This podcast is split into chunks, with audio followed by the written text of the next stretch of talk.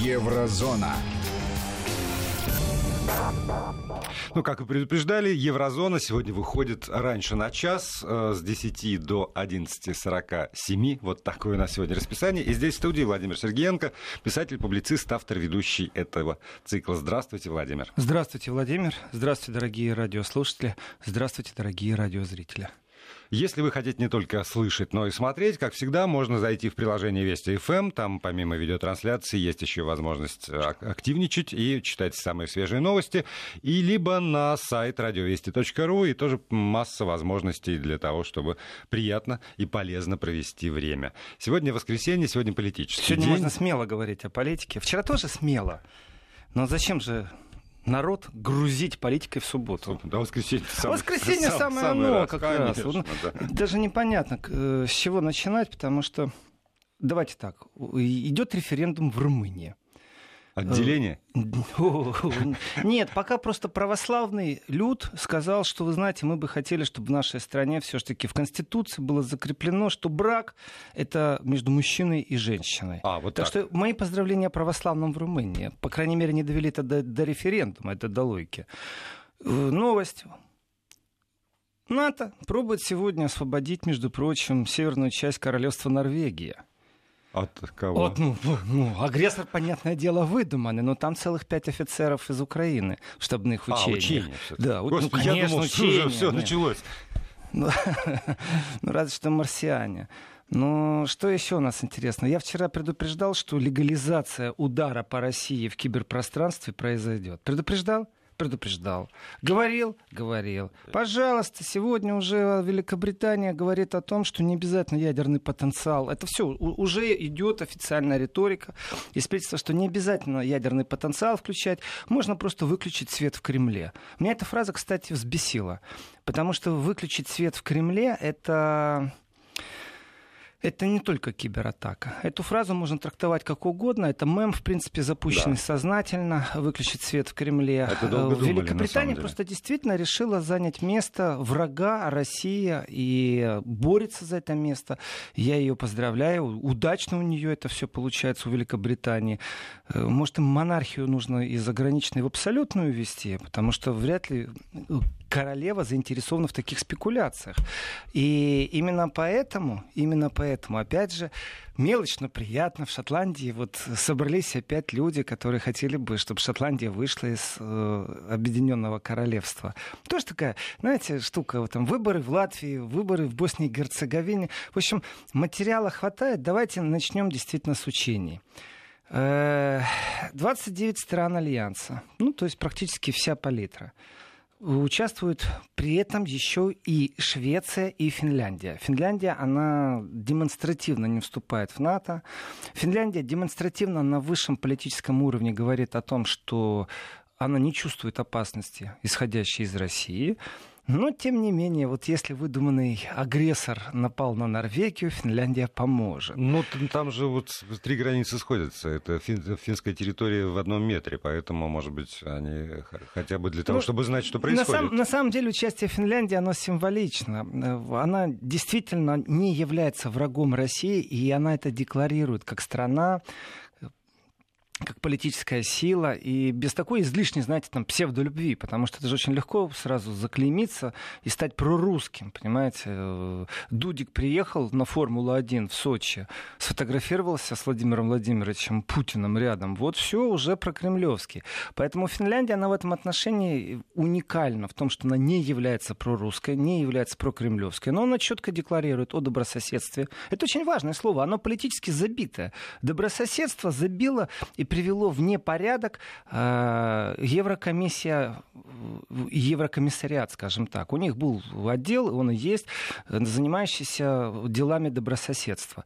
И вот это вот слово добрососедство они превратили в ничто, потому что именно они занимались ассоциацией Украины в Европу. Вот мы видим, к чему приводит добрососедство. С другой стороны, Финляндия страна, которая э, всей своей истории демонстрирует, как на добрососедстве, э, особенно послевоенной истории, конечно же, можно делать экономику, можно делать деньги, можно делать э, гигантский экономический рост как раз вот на э, добрососедстве с таким огромным соседом, как Советский Союз или Российская Федерация.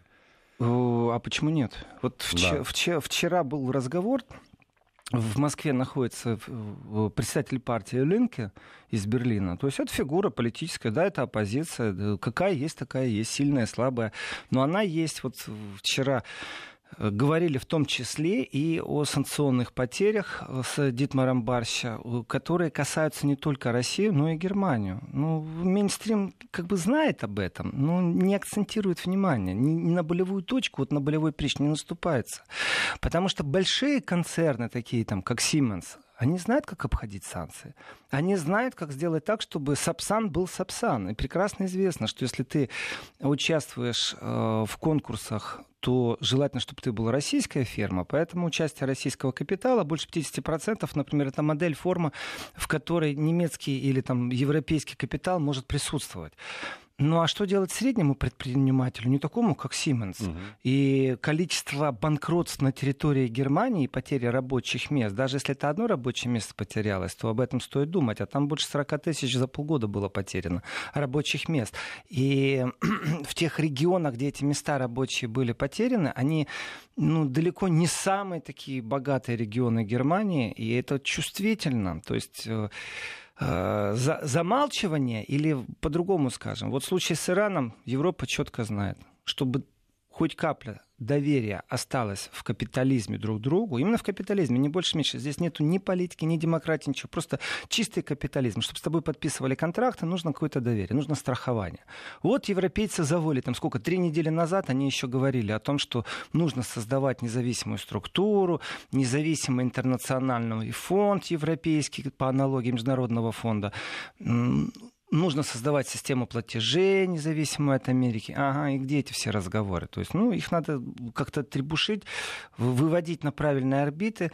Но это все такие далекие, призрачные правительственные вещи. А вот действительно, если оппозиция есть, что она может сделать? Иногда ничего, вот если честно. Но есть же земельные э, в Федеративной Республике Германии парламенты. И вот на уровне земельных парламентов там есть коалиции, куда входят левые. И там они много что могут сделать. И в том числе, например, разговор о том, как компенсировать санкции, э, потери от санкций, он интересен не только для Германии, он интересен для России, конечно, потому что это может быть международный механизм. Одно дело, когда это политическое давление, ну там взяли какого-то мультиолигарха, который доминирует на алюминиевом рынке, взяли и вы, выбили из игры нокаутом просто.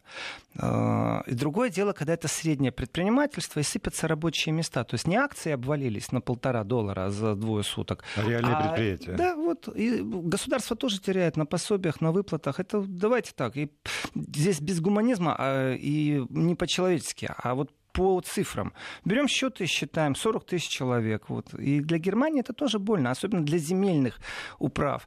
И в этом отношении, если говорить о том, что, ну давайте так, э, правде в глаза, если в Германии теряются рабочие места, может и в России они теряются. Хотя э, вчера очень удивительно представитель торгово-промышленной немецко-российской палаты говорил о том, что в России как раз появляются рабочие места.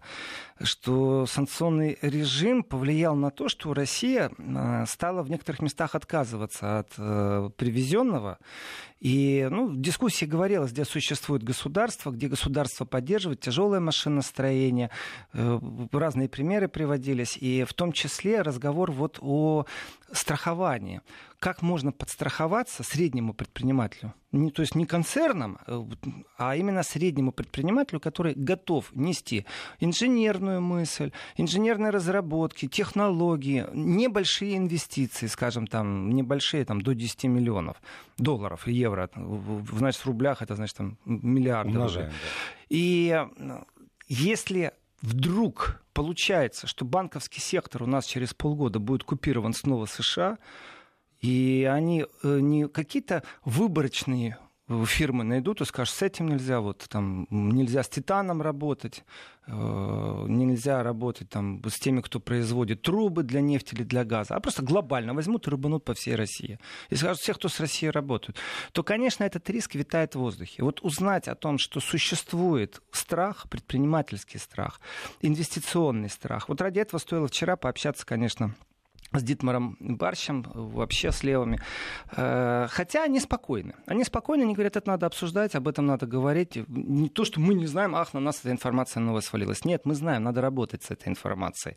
И это, конечно же, длинный путь создать межгосударственное какое-то объединение, которое, с одной стороны, политически нейтральное, с другой стороны, имеет деньги, чтобы гарантировать среднему бизнесу присутствие в его проектах. Точно так же и Россия может выйти в Германию точно так же Россию могут очень быстренько э, после санкций США, я имею в виду сейчас Россия в лице среднего предпринимательства, не, не огромного какого-то, а именно среднего. И здесь разговор длинный и перспективный ли он, покажет будущее.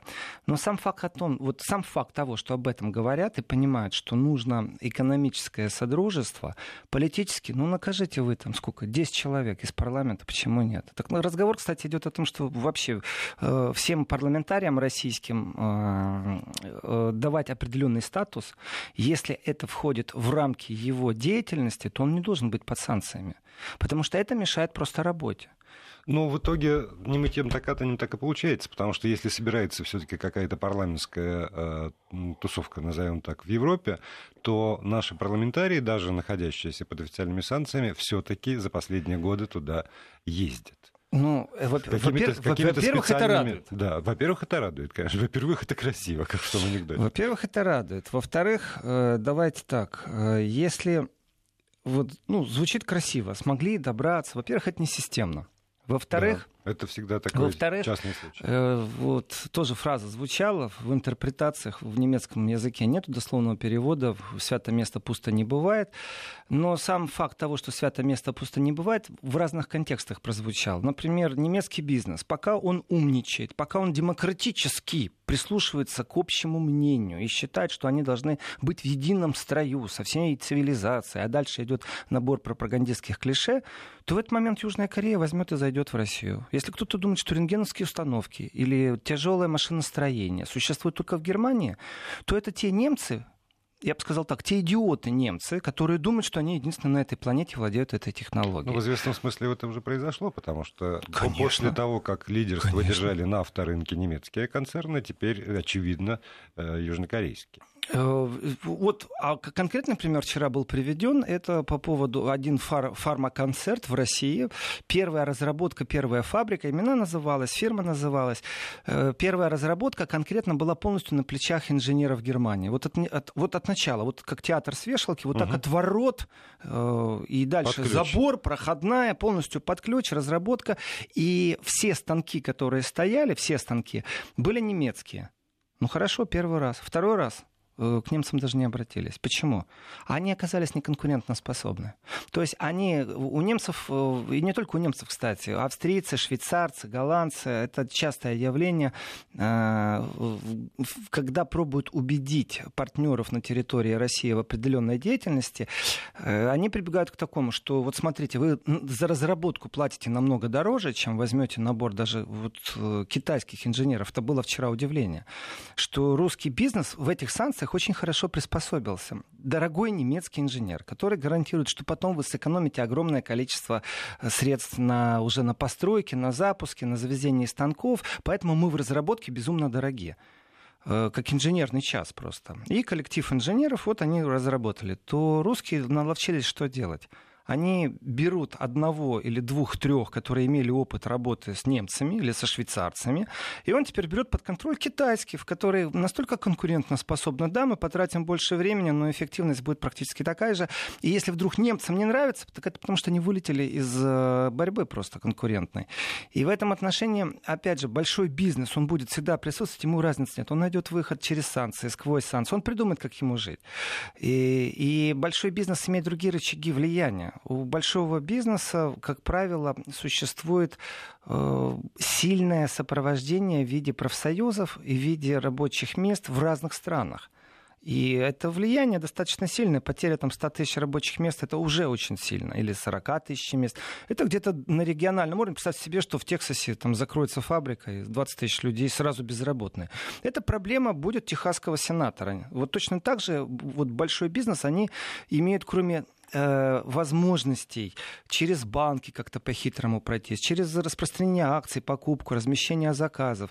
У них есть еще вот абсолютно простое оружие, называется рабочие места. Они это прекрасно знают. Другое дело, когда средний бизнес или мелкий бизнес.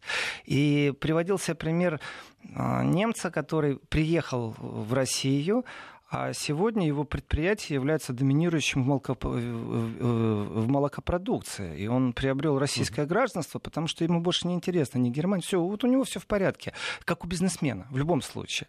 И в этом отношении диалог, вот он он как бы есть, но его, с другой стороны, очень сильно подзаб, подзабыли, подзабили. Вот так вот. Он забит политическими веяниями.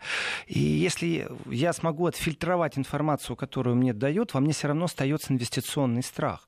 Инвестиция — это не значит, что я пошел и потерял миллион евро. Нет. Инвестиция — это прежде всего, я начал проект, который не доведу до конца, который не будет мне приносить прибыль. Вот временное пространство. Уж лучше инвестировать тогда в Африку, в, там, в Бразилию. Ну да, тем более более, есть еще опыт же иранских инвестиций, когда вот уже все очевидно, уже испугались, уже ушли, уже стали придумывать какие-то механизмы обхода санкций, пока что не очень эффективные механизмы. Ну, в общем, про- проблема, она существует, и если где-то есть угроза повторения, то это уже, конечно, пугает. Особенно вот тех, у кого нет подушки безопасности. Вот, вот, правильно, подушка безопасности. Вот как ее сделать, э, на каком уровне? То есть это декларативно должна быть вещь. В принципе, как для меня, был бы такой европейский ООН, был бы Европейский Совет Безопасности, именно европейский модель, который говорил спасибо американцам, канадцам. Э, вот посидите там за океаном, разбирайтесь между собой, мы тут сами в Европе разберемся. Это, конечно, очень невыгодно выгодно э, будет Америке создание что-то подобного. Оно не должно быть ООН, оно может называться как угодно. Но чтобы в их компетенции было, например, разработка, что какие бы отношения не были, но если вдруг придет зима, чтобы русский газ был обязательно в Европе и обогревал дома. Вот элементарная вещь, электричество вырабатывал. Но самое смешное, как мне кажется, что такой орган существует, это Еврокомиссия. Другое дело, что Еврокомиссия не берет на себя э, выполнение этой функции. Еврокомиссия за зависимо. Еврокомиссия это зомби, если честно. Вот. Они, они зомбированы но, информационным пространством. Но, но э, если читать э, документы, которые определяют статус и возможности Еврокомиссии, то она бы могла это делать. Если бы захотела, что Вот смотри, если, если бы захотела. Нет, она не захочет. Она не захочет. Политики зачастую бывают... Э, да простят они меня. Иногда такие тупые просто. Бывает. Они повторяют клише, которые из газет прочитали. Серьезно. Они да. не разбираются в сути вещей, в корне вещей. Вот декларируют то, что они в газетах прочитали. И м- даже в откровенном разговоре с теми, кто ну, близок э, по духу, скажем, к э, Европе, в которой нет войны, то есть партия не войны, а партия угу. мира. Это разницы нет, из какой ты партии будешь. Христианских демократов или из Единой России. Ну, нет абсолютно разницы. Есть люди, которые по своей философии э, партийно в одном контексте, бюрократические там в аппарате могут быть, но в душе они за мир, они за войну. Есть же те, кто говорят, а что нам? Давайте начнем давайте войну, воевать, давайте да. начнем боевые действия, выиграем, и все будет как мы хотим. Есть такие. А есть такие говорят, нет, надо избегать в любом э, случае войны. Вот если я беру таких европейских политиков и беру неевропейских политиков, то вот вчера в разговоре конкретно информацию надо перепроверить. Перепроверить почему? Сейчас я говорю свое авторское мнение, я могу сказать, с кем я разговаривал, это не вопрос. И, и единственный человек, кто встал и поднял критический голос, значит, приезжает делегация немецких политиков э, в том числе председатель партии Линка. И они встречаются, это практически протокольная вещь, они встречаются с э, представителем МИДа Германии, то есть на территории России они uh-huh. с послом Германии встречаются. Вот один человек сказал, что если правильно задать поиск в интернете, то выяснится, что действующий посол Германии в России даже в какой-то момент был зам главы разведки Германии. Ну, почему нет? Господи, чиновник и чиновник. Ну, подумаешь, разведчиком был. Да. В России разведчик президент страны, а здесь разведчик посол. Ну, ничего страшного. И фраза прозвучала из уст посла, что мы не будем это терпеть, мы должны как-то реагировать на действия России кибератаки, Крым, ну, вся шарманка, вся песня та же самая. Э, я не против. Это его позиция, это позиция его ведомства, в конце концов. Он всего лишь навсего подчиненный в структуре Министерства иностранных дел. И когда он говорит, мы должны как-то реагировать, э, я жалею, что я не пошел навстречу. Я бы, ну, к моей великой радости, там есть, были те, кто смогли ему противопоставить другую философию, другой взгляд. А вы как хотите отвечать? Вы леопарда уже поставили на границу с Россией? Что, давайте теперь с, с территории Германии проведем кибератаку или что? Что значит мы будем отвечать? Что за слова, что за риторика такая? Вот. Еще на территории России. Ну, ну вот по поводу мы будем отвечать. И, и, и танков э, новость, которая пришла э, сегодня из Литвы. Военнослужащий Германии погиб во время учений передовых сил батальона НАТО на полигоне Пабраде в Литве. Об этом сообщает Соболезнования семье и близким да. солдата. Но это, это вот Соболезнования. помимо всего прочего, это жизнь человеческая. Здесь смерть, здесь, здесь человеческий фактор. Вот соболезнования я объявляю. А теперь, как всегда, это, вот это моя шарманка. Заберите свои Заберите леопарды свои из леопарды, границы да. с Россией. Э, потому что, ну, не место им там. Не место ни в историческом, ни в философском, ни в человеческом контенте. Вы что мне рассказываете, что НАТО обязано здесь присутствовать? Спасибо вам большое за эту информацию. Вот есть люди, которые верят в это.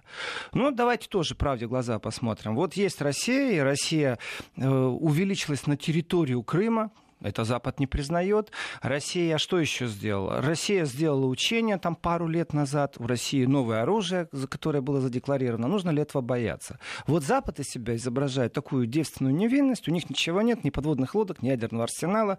Но только есть факт. Они провели учения сегодня в Норвегии. И оно будет еще это учение идти, там оно долго идет. Смысл очень простой. Взаимодействие — это демонстрация того, что, смотрите, мы здесь, мы друг друга в обиду не дадим. Пожалуйста, ваше право. Есть во всем одно большое но. Ведь э, разобраться, кто начал, кто виноват, не сделаешь. Есть наше будущее пространство, в котором мы живем, и либо мы добрососедствуем, либо не добрососедствуем. Мы экономически сотрудничаем, либо мы экономически не сотрудничаем. Давайте тоже по-честному. Если бы Рубиловка началась, мы не берем ваши яблоки, вы не берете наш газ, я бы сказал, ну ладно, экономически, ну кто кого перетянет в этой глобальной игре. Но ведь они же включают абсолютно административный ресурс, абсолютно политическое давление. Если им нужно отобрать пару акций э, алюминиевого бизнеса, они говорят, что это мы делаем, потому что это политика. То есть абсолютно нечестная игра. Это такое плутовство и мошенничество. Декларация капитализма как такового, она стала номинальной. Его нет у честного капитализма. Есть интересы государства, и это государство, если нужно, будет прибегать к любой риторике, только чтобы заполучить свое доминирование в определенных рынковых бумагах, там, акциях. Ну, в общем, они должны выиграть. Вот и все, а правил нет. И в этом отношении, что, что бы и кто бы ни говорил, э, то ошибок наделали обе стороны. Но только так получается, что одна всегда крайняя стала. Я обязательно сейчас расскажу про кибератаку, потому что я считаю это чудовищно, что Великобритания говорит. И как она это говорит. Да, ну, Свет это... она в Кремле захотела выключить. Ну-ну. Продолжение программы «Еврозона». Владимир Сергеенко, писатель, публицист, автор ведущий цикла здесь, в студии. И э, поскольку все-таки пришло такое сообщение, то, наверное, надо успокоить одного из наших слушателей. Все-таки леопарды не на территории России, а на границе России, но по, по ту сторону границы. Поэтому уже так не надо волноваться, что войска НАТО зашли на территорию Российской Федерации. Дело в том, что Дело в том, что э, Бундесфер, он вообще как бы возглавляет сейчас... Э, литовскую на, группировку, на, ну, да. Ну, не литовскую, натовскую, нужно правильно говорить. Натовскую ну, в Литве. Да, на, натовскую в Литве. И, да, это 393-й танковый батальон и танковая бригада 37-я. И они широкий спектр, кстати, отрабатывают. Не просто так они вот э, там сидят, бамбук курят, в дуло пушки смотрят на территорию России. Нет, они постоянно тренируются, и не только немцы там, там и люксембуржцы, и чехи, и голландцы там. А, есть официальная риторика, они, понятное дело, защищают восточный периметр НАТО, они э, защищают демократию, ну и все, что дальше, как всегда, набор, набор идет там всех этих замечательных слов, но э, трагическое событие, которое произошло, погиб военнослужащий Бундесфера, э, травмы были получены несовмещенные с возможностью жить, и э, разговор будет. И будет не только со стороны России. Разговор будет со стороны вот, немецких э, и политических деятелей, и немецких э, гражданских сил. Почему я говорю об этом так уверенно?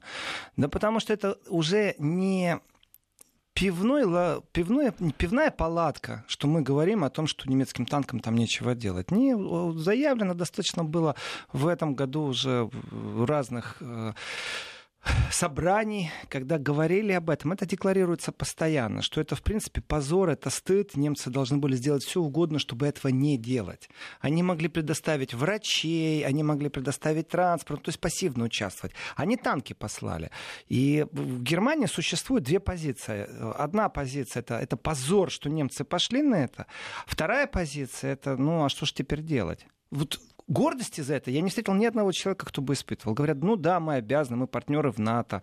Э, то есть, ну, пробуют как-то объяснить или понять, почему они это сделали. Ну, нет ни одного, вот я не знаю, сколько, ну, ну больше тысячи человек точно, которых я видел на разных собраниях. И вот голосов, что да, мы гордимся, мы возродили боевой дух, немецкая армия, такого никогда не услышишь. Есть понятие, господи, что же делать?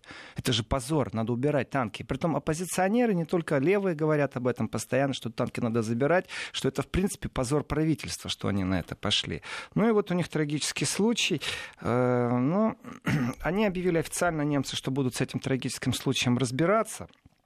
Ну, давайте вернемся к вот риторике, которую сегодня э, на примере Санди Таймс можно обсуждать. Вот фраза. Если вдруг Россия решит захватить небольшие острова Эстонии, вот вдумайтесь, Россия вдруг решит захватить небольшие острова Эстонии. Может, правда Россия хочет отобрать у рыбаков, например, что-то, или там нефть какая-то большая, и Джеймс Бонд добрался до Кремля, открыл сейф в кабинете у президента России, сфотографировал документы, и теперь с великой долей вероятности можно рассуждать, что Россия хочет э, эстонские острова. Или все-таки это просто брос такой, потому что общество готово к тому, что ну, надо как-то принимать. И вот Великобритания рассматривает разные возможности, в том числе кибератаки против Москвы. Москвы. Э, в качестве, конечно же, ответа на агрессию со стороны России. А дальше я вообще был в шоке.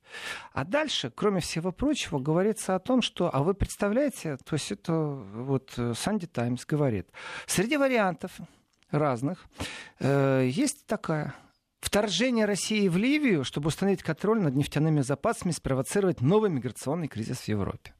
Вау! Я в восторге. То есть, да, за что? повторяю. Так, да, повторяю. повторяю. Стоит Значит, газета Sunday Times пишет, что среди цитата практически. Среди вариантов, вот перечисленных, когда будет кибератака из Великобритании, когда они свет погасят в Кремле, угу. среди разных вариантов один из это вторжение России в Ливию, чтобы установить контроль над нефтяными запасами, спровоцировать новый миграционный кризис в Европе. То есть, как было неоднократно, видимо, уже. Ну, Россия, Россия регулярно нападает да, в на отличие, Ливию. В отличие от. Постоянно устанавливает контроль над нефтяными вышками, постоянно убивает президентов в Ливии, просто постоянно. Все это в нарушении в обход ООН. А больше и, никто и самое этим не главное, занимается. что Россия постоянно вот, э, делает э, все возможное, чтобы из Ливии был миграционный кризис, направленный на Европу. Вот такая вот пропагандистская выходка, в принципе, она является типичной. Просто она может быть слишком яркая, что с нее можно даже вот стебаться в прямом ага. смысле слова. И она может быть очень завуалирована и на тонком уровне внедрена в мозг. И когда я говорю о тупых депутатах, есть такие тупые депутаты в Европарламенте, которые с трибуны декларируют вещи, сколько мы терпеть будем Россию, пора вот что-то начинать, призывают к тому, чтобы начинать какие-то действия то давайте так, во всем этом, вот просто информация, которая есть, она в открытом доступе, но они почему-то мало говорят, очень мало говорят. Э, вот в Эстонии есть командующий кибервойсками. Если есть понятие Андрес Хайерк, если есть понятие командующий кибервойсками, то давайте так, 300 человек, новая структура. Э, полковник Андреас Херк говорит о том, что если уж кибервойска есть, то они должны не только защищаться, но должны и нападать, иметь возможность нападать. Э, и противостоять многочисленным, между прочим, это цитата, киберармиям других стран. Значит, э, мы входим действительно в очень нехорошую фазу. Запад полностью подготовил себе площадку, на которой больше не надо объяснять ни населению, ни электорату, ни своим собственным депутатам, тупым или не тупым, те, которые вот абсолютно не прогрессивны в своем мышлении. Я, я сознательно их сейчас задеваю, потому что вчера, когда разговаривали, я в разговоре много раз услышал это слово «тупой депутат». Мне ну, вначале не нравится, к концу разговора я уже понял, что подразумевается в виду. Это те, которые полностью отказываются от диалога. Любого. Ты с ним говоришь, что у тебя в стране потеря потеря рабочих мест, он тебя не слышит, потому что санкции нужно вводить против России. Ты говоришь, у нас на планете чуть ли не э, кубинский кризис, ну, правда, в киберпространстве, а он тебе говорит, санкции надо вводить. То есть полное отсутствие логического мышления. Почему это происходит с некоторыми э, представителями западного э, вот, западных политических сил. Это загадка. Какая-то болезнь, какой-то вирус, там, зомбирование их произошло, я не знаю. Но вот я возвращаюсь сейчас от этих тупых к не тупым. А действительно, давайте так, 300 человек. Вот 300 — это кибервойска. Кибервойска Эстонии. У них есть командующие. Они входят в группу НАТО. Допускаю мысль, что даже из тех, которые владеют русским языком, хотя в данном случае это вообще не важно. Это вообще даже не интересно, есть русский или нет. И что они будут делать? Как они будут защищаться? С кем они будут работать? Так вот, цифровые технологии, которые у них есть, чтобы функционировали они, они сегодня объединяются. Это очень важный процесс еще и финансирования. Когда Трамп, сколько раз я уже говорил, когда Трамп говорит о повышении э, процентов взносов. взносов в НАТО, не подразумевается покупка новых ракет. Да плевать на подводные лодки, все шесть пусть стоят дальше на приколе. Кстати, одна вроде бы готова к плаванию в Германии. Ура. Э, Поздравляю. Ну, вот такие у них вооруженные силы. Все, что смогли, отправили на границу с Россией. Все остальное ржавеет, не ездят, не стреляют. Ну, это временное, правда, явление. Тут расслабляться нечего. И вот деньги, которые... Это огромные деньги. Это миллиарды евро. Это миллиарды долларов будут вложены не обязательно вот эти подводные лодки. Они могут быть вложены действительно в киберпространство, в дигитализированное э, оружие какое-то, в э, попытки проникнуть в систему или пробить систему. Не только они себя защищают. И опять же, цитата. Не у каждой крупной страны-члена НАТО есть собственные кибервойска. Но такое небольшое государство, как Эстония, основало свои. Э, СМИ. Это э, говорят СМИ, при том, что далеко не свежая информация, не первой свежести, это уже давно. И в учениях совместных натовцы, они теперь не только на полях, там танки, самолеты, вертолеты, штаб, все, уже есть совместные учения в киберпространстве. Э, представьте себе, как это выглядит. Это люди за компьютером сидят просто и по команде 3-4 поехали, на нас нападают. Но когда игры на полигонах, понятно, кто-то мнимый враг из себя изображает мнимого врага. Для этого задействована техника. Ну, как-то там повязки на руки ставят, танки по-другому перекрашивают. То есть техника с техникой играет, и военнослужащие что-то делают вот в рамках этих игр военных. Вот точно так же в киберпространстве кто-то должен нападать, кто-то должен имитировать. Поэтому абсолютно прагматично Запад подошел к тому, что именно в рамках НАТО, это не государственная структура в рамках разведки, нет. Э, это не государственная структура в рамках Министерства внутренних дел. Нет. Это конкретно в рамках Министерства обороны. Расширение идет очень сильное. Если НАТО решило, что это нужно объединять, при том финансировании, которое можно запустить, вот пойти на уступки э, Трампу, я думаю, вокруг Трампа тоже есть информационное пространство, объяснить, что не закупка ракет будет у США, э, не постройка новых аэродромов, а будут непосредственно создаваться цеха, киберпространства, в котором будет молодежь, которая вроде бы даже совсем не очень даже и военная. Можно смеяться там с десантников, э, можно де- э, смеяться с э, артиллеристов, а это будут люди, которые даже не шибко спортивного склада могут быть. Они могут себе так позволить. Они будут просто сидеть в киберпространстве. Геймеры. Те, кто на чемпионатах мира, э, вот в командных играх стреляет, завоевывает. Это большой спектр. Это не только атака на сервер, который может контролировать электростанцию. Это, например, управление новыми дронами, новыми техническими э, направлениями, которые существуют. Дроны, они не только в воздухе. Дроны и под водой, дроны там буквально пару лет пройдет, и дроны уже будут на, в, в полевых условиях. Потому что гуманный ресурс, то есть человека, будут беречь легче заплатить. Но не все могут себе это позволить. Давайте правде глаза посмотрим. Пушечное мясо будет поставлять такие страны, как Украина. В рамках НАТО они будут представляться. А немцы будут лучше платить деньги, и их геймеры будут сидеть в штабах, и все это будет вот роботизировано, как на заводах по производству внедорожников. Поэтому будущее, которое вот оно идет и как оно идет, оно уже сегодня можно его прописать. Если посмотреть на наступательные кибервозможности и как они будут использоваться, то, конечно, информационные коммуникационные системы, то есть реальная среда обучения даже, если говорить, то она будет делиться на оборону и нападение. И, ну, в какой-то момент, конечно, можно делать вид, что тролли, о которых я вчера говорил, э, в интернете, которые делают вид, что они являются поклонниками Гарри Поттера, а на самом деле разлагают подростков Великобритании, что это и есть киберпространство. Да, с одной стороны, да, но оно никакого отношения не имеет к кибероружию. Это, это иная вещь. Это как раз информационное поле, в котором создается определенное информационное мнение и работает со социумом.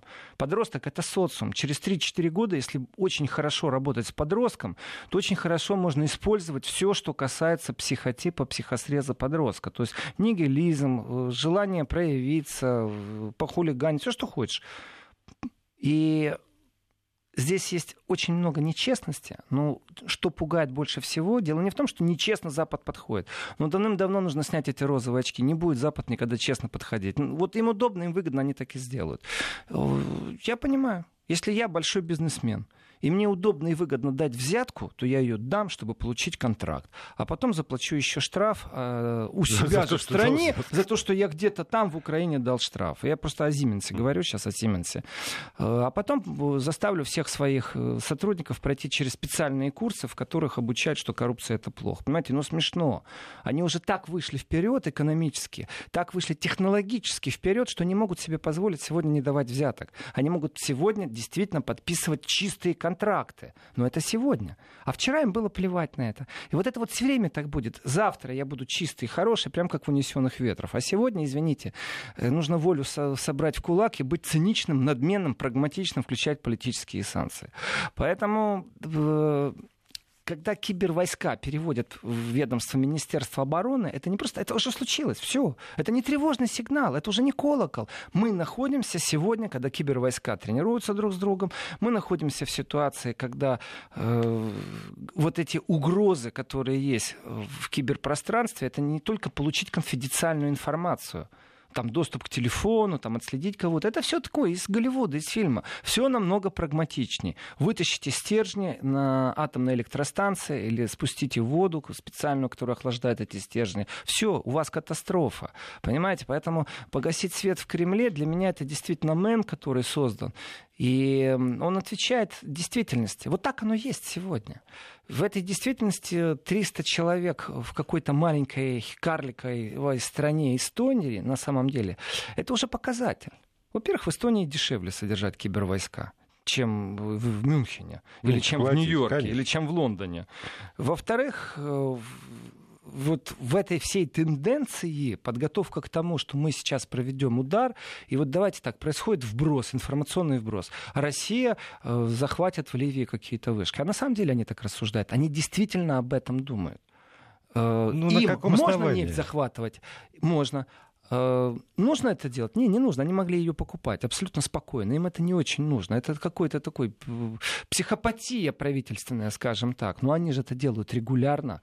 Если посмотреть на Ближний Восток, Северную Африку, это же с расстоянием там в 10 лет повторяется.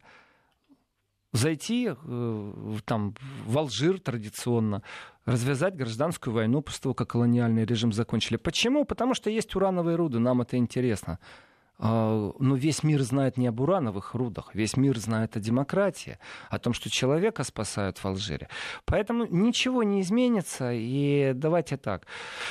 А, Германия, это, это, это уже факт, все, планирует примерно к 2021 году, ну, понятно, к 2021 не, не, в 21, не в следующем столетии, уже в этом, вот через три года, э, увеличить состав своих кибервойск, между прочим, до 13,5 тысяч. Поэтому, конечно, Эстония со своим командующим, полковником, у которого 300 человек, все хорошо, все замечательно.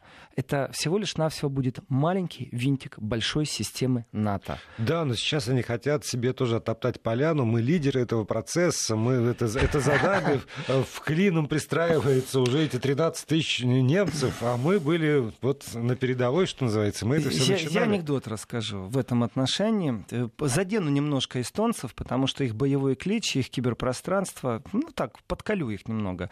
Э, когда закончился чемпионат мира по футболу в России, примерно через месяц э, произошло сообщение о том, что сборная Эстонии приехала.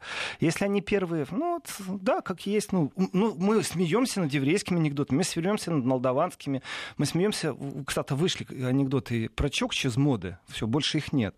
А вот э, на странами Балтии, кстати, в Германии достаточно много анекдотов, но все они касаются вот такой замедленной реакции, особенно их политической замедленной реакции. Как они э, демократию получили, а не смогли ее воплотить в жизнь. Как они узнали о том, что СС плохо, а тем не менее у них все еще хорошо. То есть это, я сейчас говорю чисто вот из европейского контекста, хотя с российским контекстом пересекается. Я на всякий случай скажу, И... что, что мнение э, автора программы не должно совпадать с мнением Мое мнение не совпадает. ФМ. Это специально редакционной политики, это мнение автора. Эстонской республики в Российской Федерации. Э, ничего личного. Абсолютно ничего личного. Я все время говорю в таких случаях, знаете, вот посадите меня там на 10 минут с танкистом, который сейчас находится на границе э, с Россией, немецким.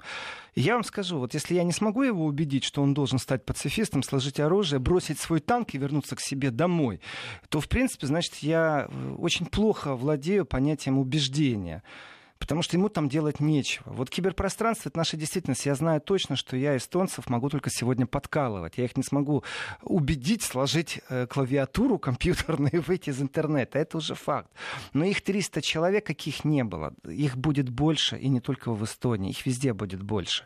Давайте так, 13,5 тысяч э, а, Германия решила вот ввести э, в Министерство обороны, и это будут кибервойска. Ну, откинем давайте 500 человек, которые будут пылесосить просто сервера, и не будут сидеть за клавиатурой, а будут поддерживать вот э, чисто технически кабельную прокладку и все остальное. Остальные — это бойцы киберпространства. Понимаете, Америка в армии уже в киберпространстве имеет уже 19 тысяч, понимаете? И здесь у меня есть потрясающие цифры из немецких средств массовой информации, а в России минимум тысяч тысяча. Понимаете? А вот в России в кибервойсках минимум тысяча. Это из немецких СМИ фраза. Думайтесь, минимум тысяча. И эта тысяча представляет угрозу для всего мира. И в пространстве Гарри Поттера с подростками Великобритании, и для переписки э, в министерстве и в разных ведомствах в Германию умудряются. То есть они везде, эти тысячи, они какие-то неуловимые, и они какие-то тысячерукие, тысячеголовые, такие, ну, змеи Горынычи настоящие.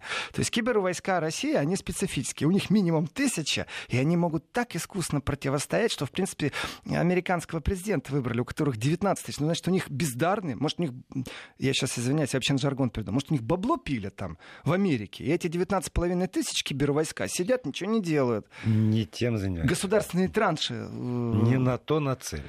Кстати, э, вот э, пока вы говорите, вам вторит вице-спикер Государственной Думы Российской Федерации Ирина Яровая. Я позволю себе процитировать по агентству РИА Новости. Вопрос к Великобритании. Это по поводу как раз вот э, кибератак.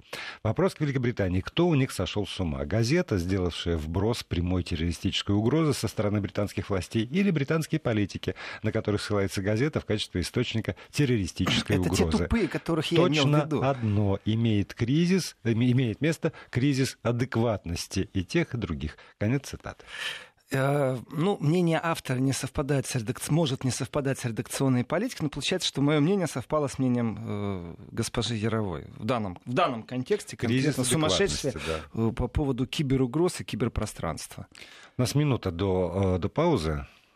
Значит, э, факт есть факт. В киберпространстве количество не отвечает качеству, а качество не соответствует количеству. И действительно, э, те гении, между прочим, победители математических олимпиад, это те, которых нужно сейчас поддерживать в каждом государстве, в котором нужно создавать им условия для того, чтобы они развивали дальше. Это очень связанное взаимодействие. Здесь межведомственное должно быть какое-то кооперирование. Но у нас, слава богу, в этом году, наконец, на уровне министра просвещения поздравили ребят, победивших в международной Потому что Олимпиаде. украдут, да, за ними охота Еще идет. Их охранять года назад надо. не замечали просто. И обеспечивать их надо так, чтобы они действительно спокойно развивали, развивали то, где э, битва будет не на шутку, потому что все еще мы никаких пактов о ненападении не заключили. Пауза и потом продолжим. Еврозона.